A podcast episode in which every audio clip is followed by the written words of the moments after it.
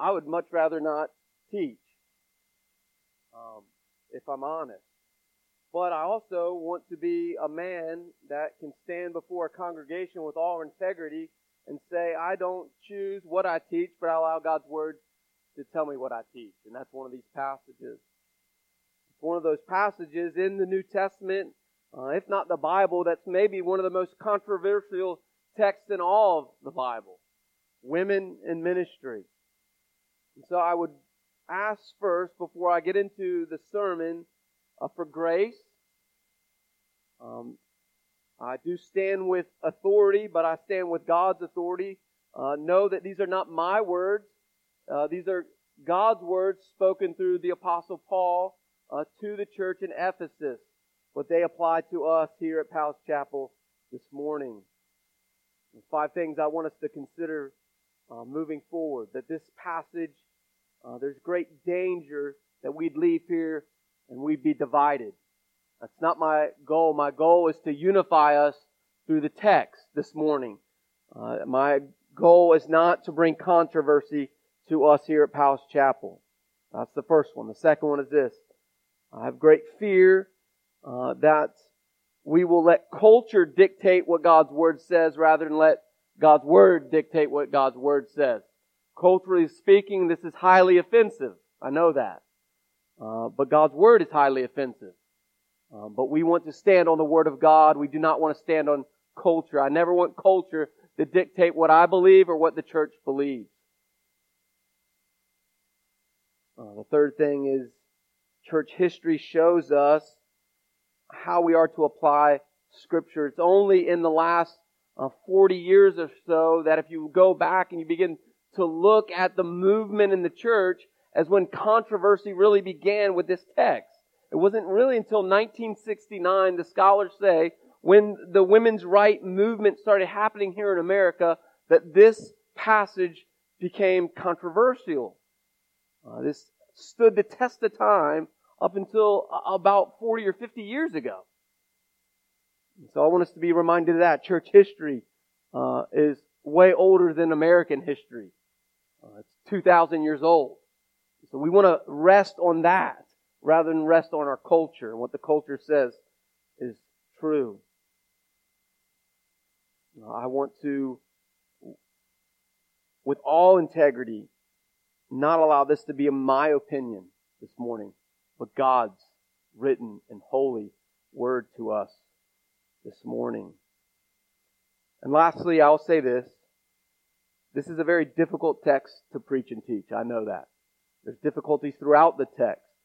Um, with I'm not a great scholar, so I don't come with scholarly wisdom. I come with uh, godly wisdom. But I will say to you, it's been a hard week to prepare for. There's great difficulties in this text. And so I would ask you again for grace. I'll ask you again if you leave here this morning and you have questions, uh, let's enter a conversation rather than a debate. Let's talk about this freely and openly. What does God's Word say, not what, what is Todd's opinion about women in ministry.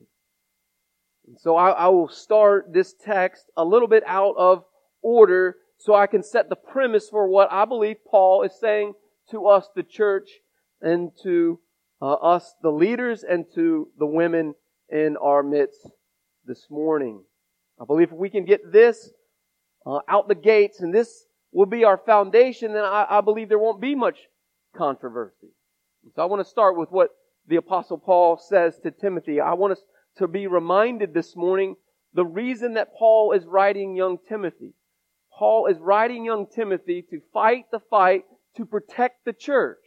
So when we come to this text, Paul is writing to Timothy, hey, one of the ways that we're going to have to protect the church is there's going to be certain roles within the church that we all must participate in.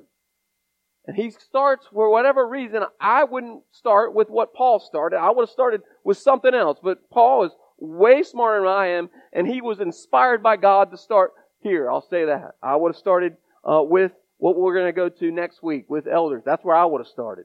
Like, let's just start there, Paul. Oh, no, you, you got to ruffle people's feathers, Brother Paul. Let's start with the ladies. But I want to say this.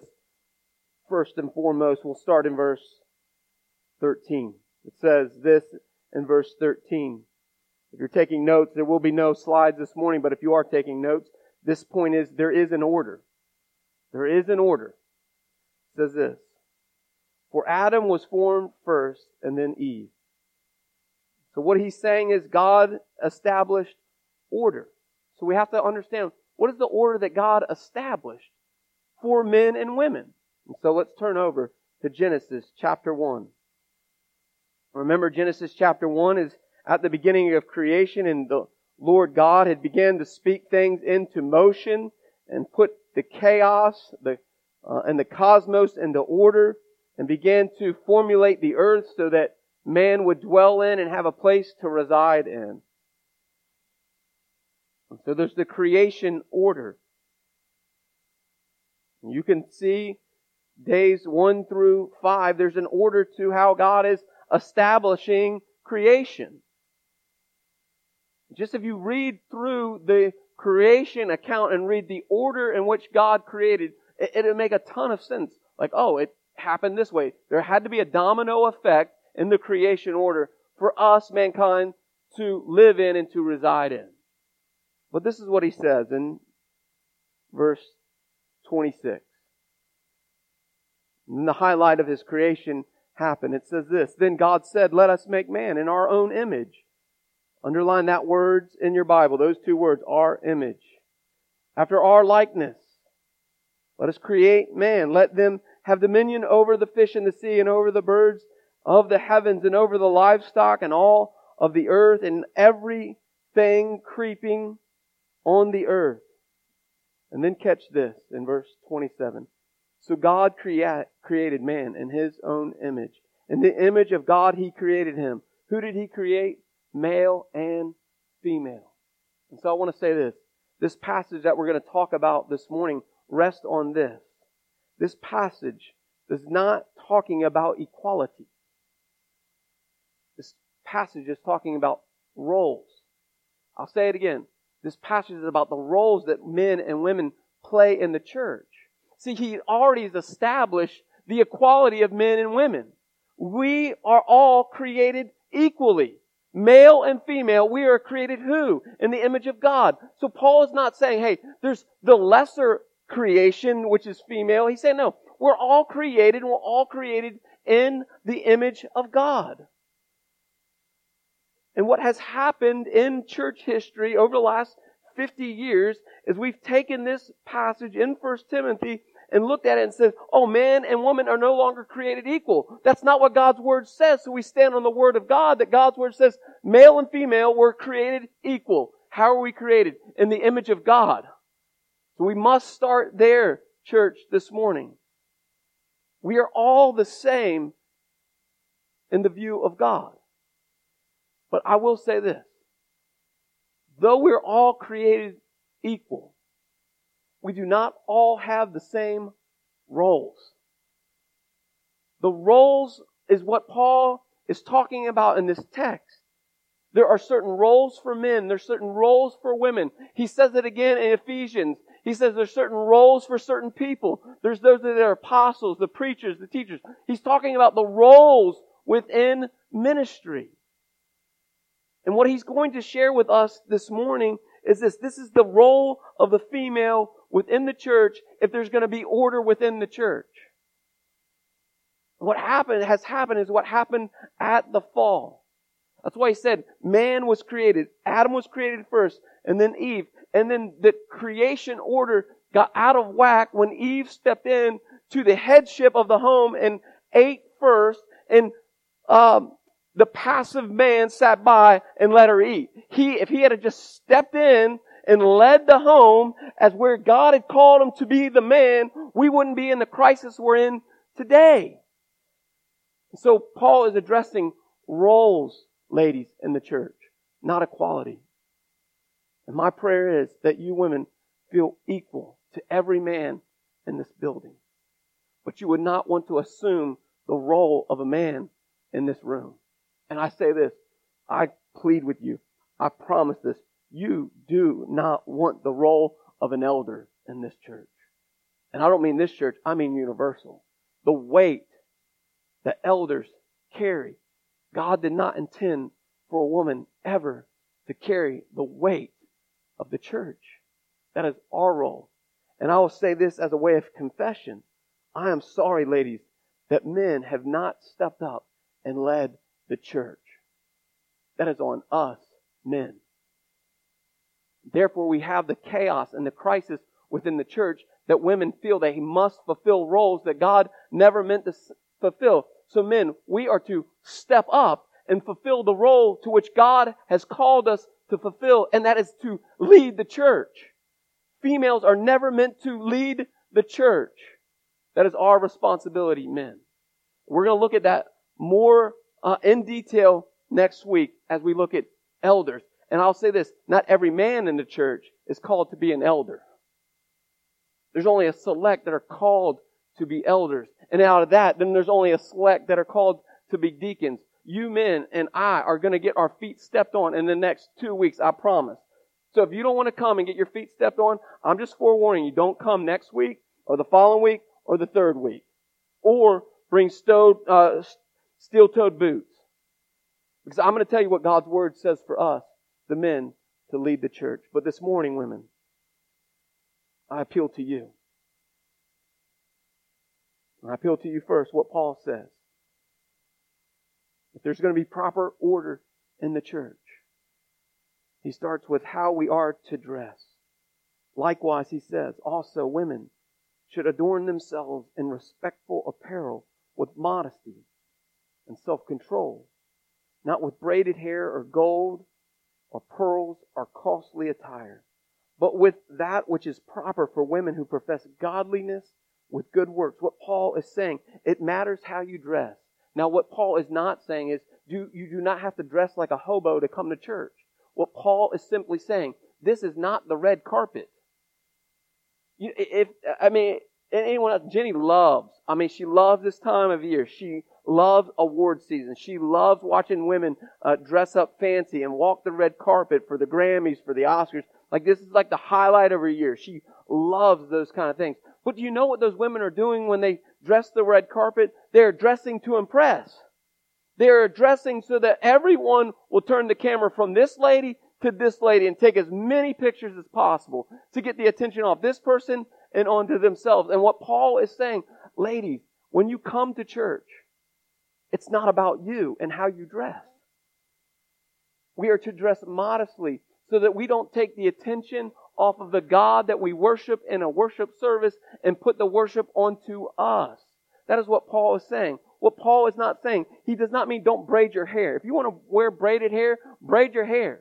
But he is simply saying, if you're braiding your hair to come to church, that people will look at your braided hair, then something's off in your heart. He's saying it's a heart issue. And so, ladies, we implore you is what he's saying. And he's saying to young Timothy, hey, address the women. It's not about them, but it's about the holy God that they come to worship in church. That's one of the great beauties that we don't have to deal with a whole lot here at Powell's Chapel. We have beautiful women, but we have very modest women. I am so grateful for that.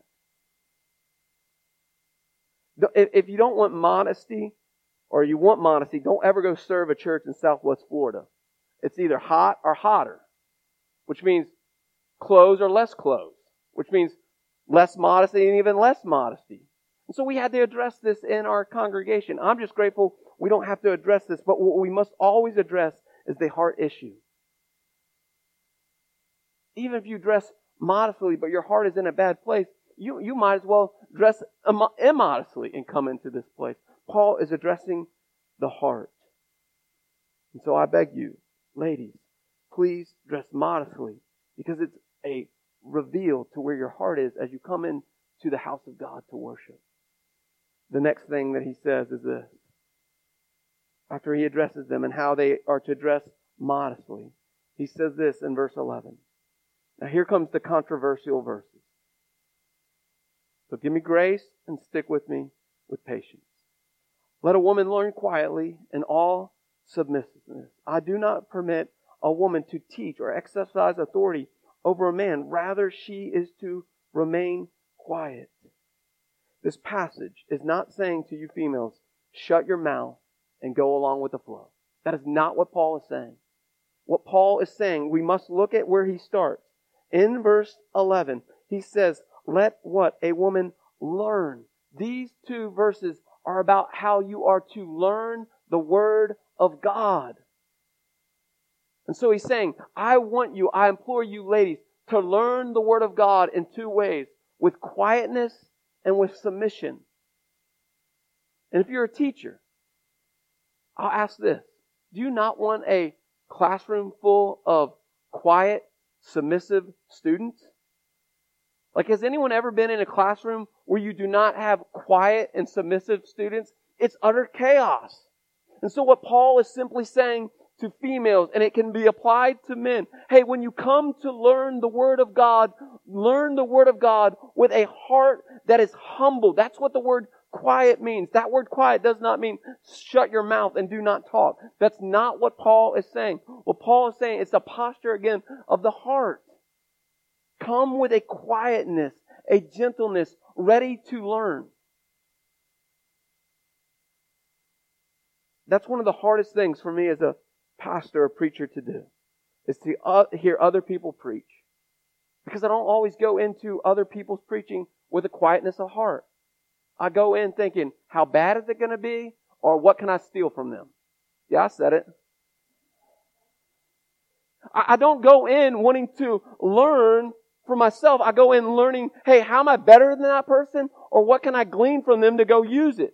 That's not a quietness of heart.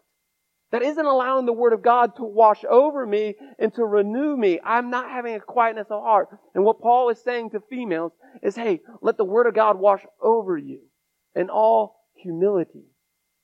And then he says this word, the word that probably raises the hair on the back of your neck more than any other word in the Bible, with all submissiveness. What does Paul mean by those words? Again, he's not meaning the way we think of submissiveness. Just do what you're told and don't have any qualms about it. That's not what submissiveness means. He simply means this in the passage, that you would come to learn the Word of God and let the truths of God and submit your heart to the truths of God, that you would submit your heart to this.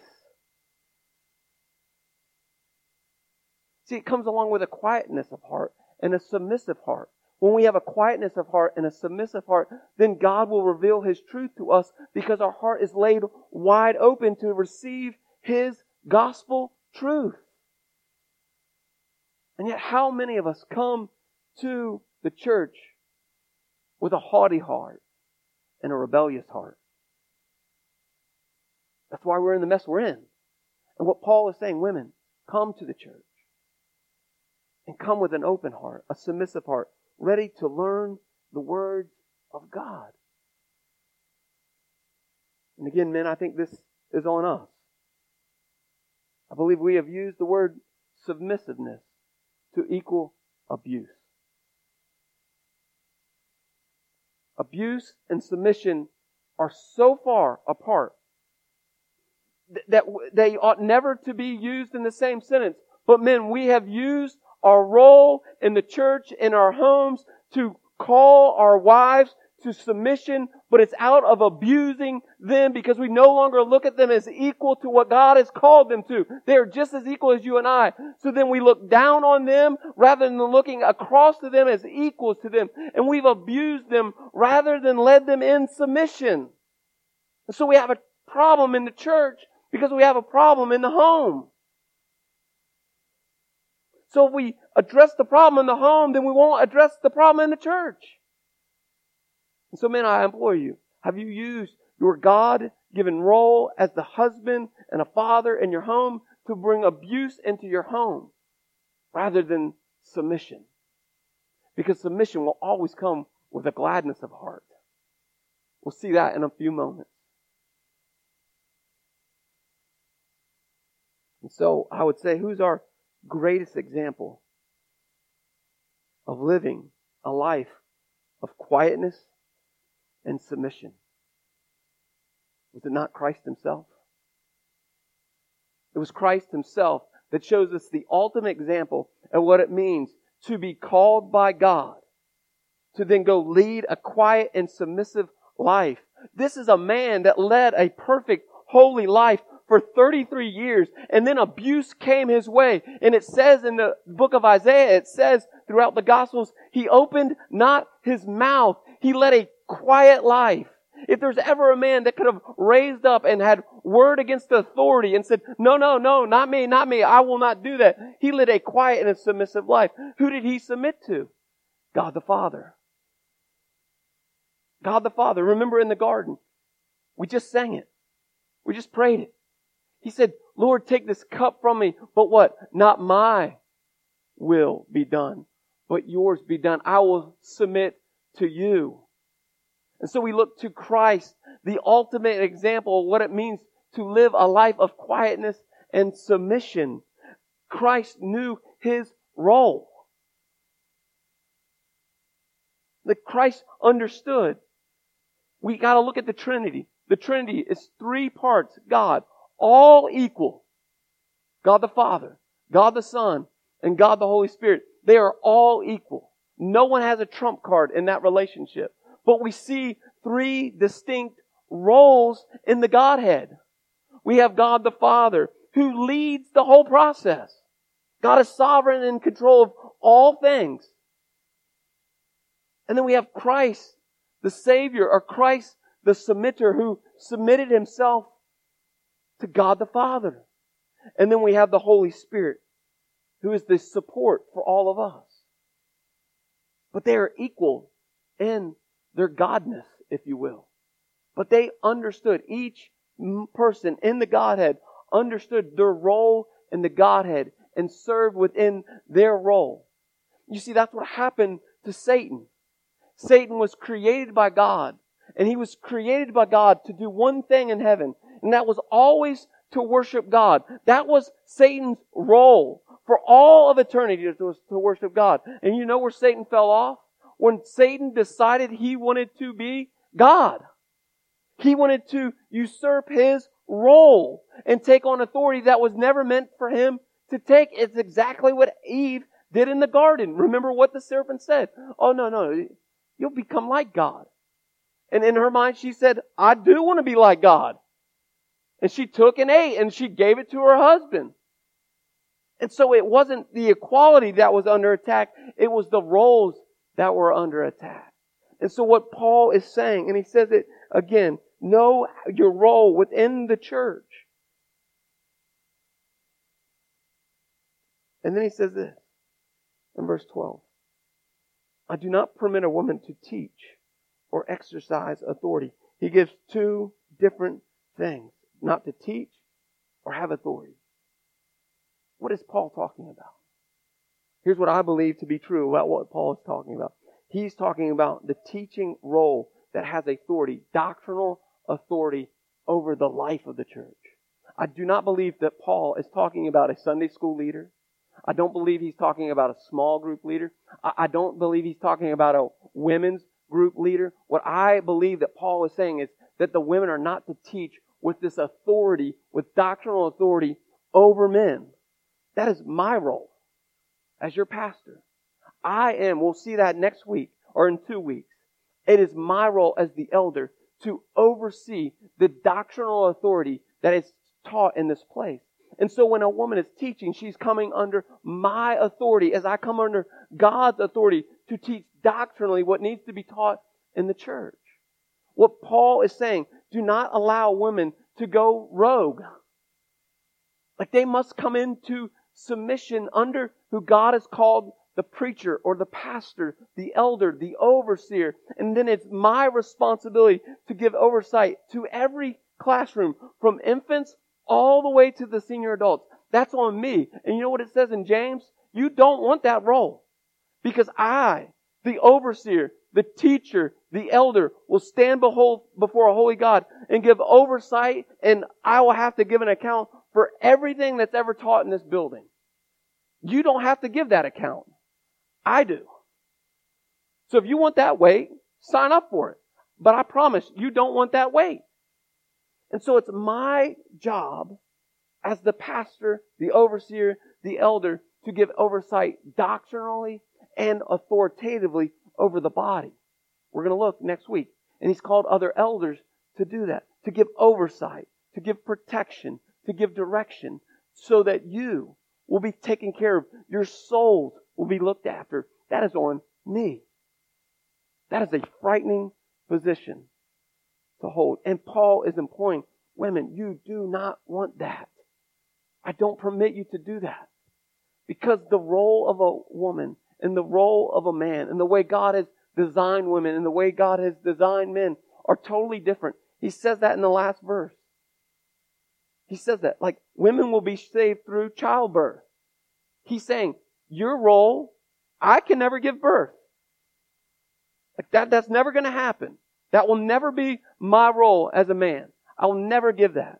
And so what is Paul talking about in giving childbirth? What he's saying is, you women, when you go home and you lead your home and you lead your children, you, you have an oversight over kids that we as dads will never have. You moms spend way more time with your children than dads do. And so salvation is going to come through you as you are interacting with your kids. But at the end of the day, dads, it's up to us to give oversight to our house. But childbearing and, and rearing children, salvation comes through the mom, not through the dad. What does Paul say? What does he mean by that? What he simply means by that is how you teach doctrinally to men and women and children in your home. Think of Mary. Salvation came through the woman. Salvation, Jesus Christ, did not come through Joseph. It came through Mary. That's what he's talking about. And so he does not permit women to have the leadership or the authoritative role in the church. And the other part he's talking about is that we, the men, we, the elders, would also give disciplinary oversight to the church.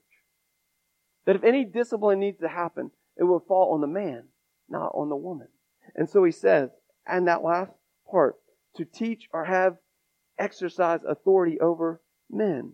Rather, she is to remain quiet, to remain at peace, trusting that the man will lead the church. And my greatest fear is that women, you do not trust us men. And men, we've got to ask the question, where have we failed our women? Where have we failed them? Because if women are not leading, living, living quiet and submissive lives, that is on us, the man. Because in so many ways, we represent God. We are God in the home. That's who we represent. To our wives. And so if they're not submitting, you and I, the man, must look in the mirror and ask the question, what have I done to lead a rebellious heart in my wife? Because Jesus was able to look to God the Father without a rebellious heart. And he simply said, not my will, but your will be done. So ladies, this passage, again, is talking about roles, not equality. You are all equal. We are all equal in the sight of God. We've been created by God. But in His creation, in His order, He has called men and women to distinct roles within the church. And the church gets haywire when we flip those roles. And for too long, in America, those roles have been reversed. And again, I say, that is on us, men. That is on us. That is not on the women in this room. That is on us. And we all will have to give an account before a holy God on that account. And that ought to terrify us, men.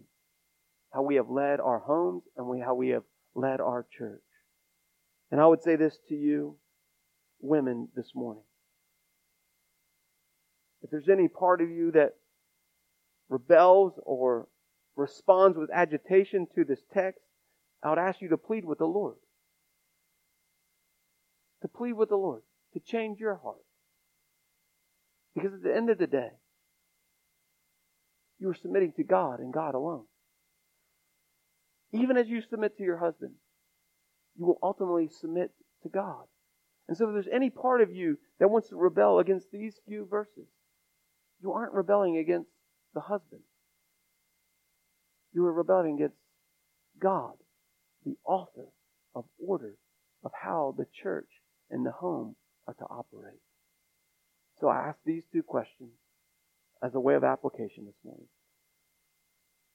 First, to us men, have we led well? Have we led the way God the Father had led God the Son? And if not, we must make confession. And ladies, have you taken on a role that God has never called you to? You must confess that as well. The church must have order to do all that the church was created to do, and that was to hold the doctrine and the truths of God in a sound way, to present to a lost and dying world that there is salvation for all, and all are created equal. We hold sound doctrine by the order that God has called us to at the church. Let us pray.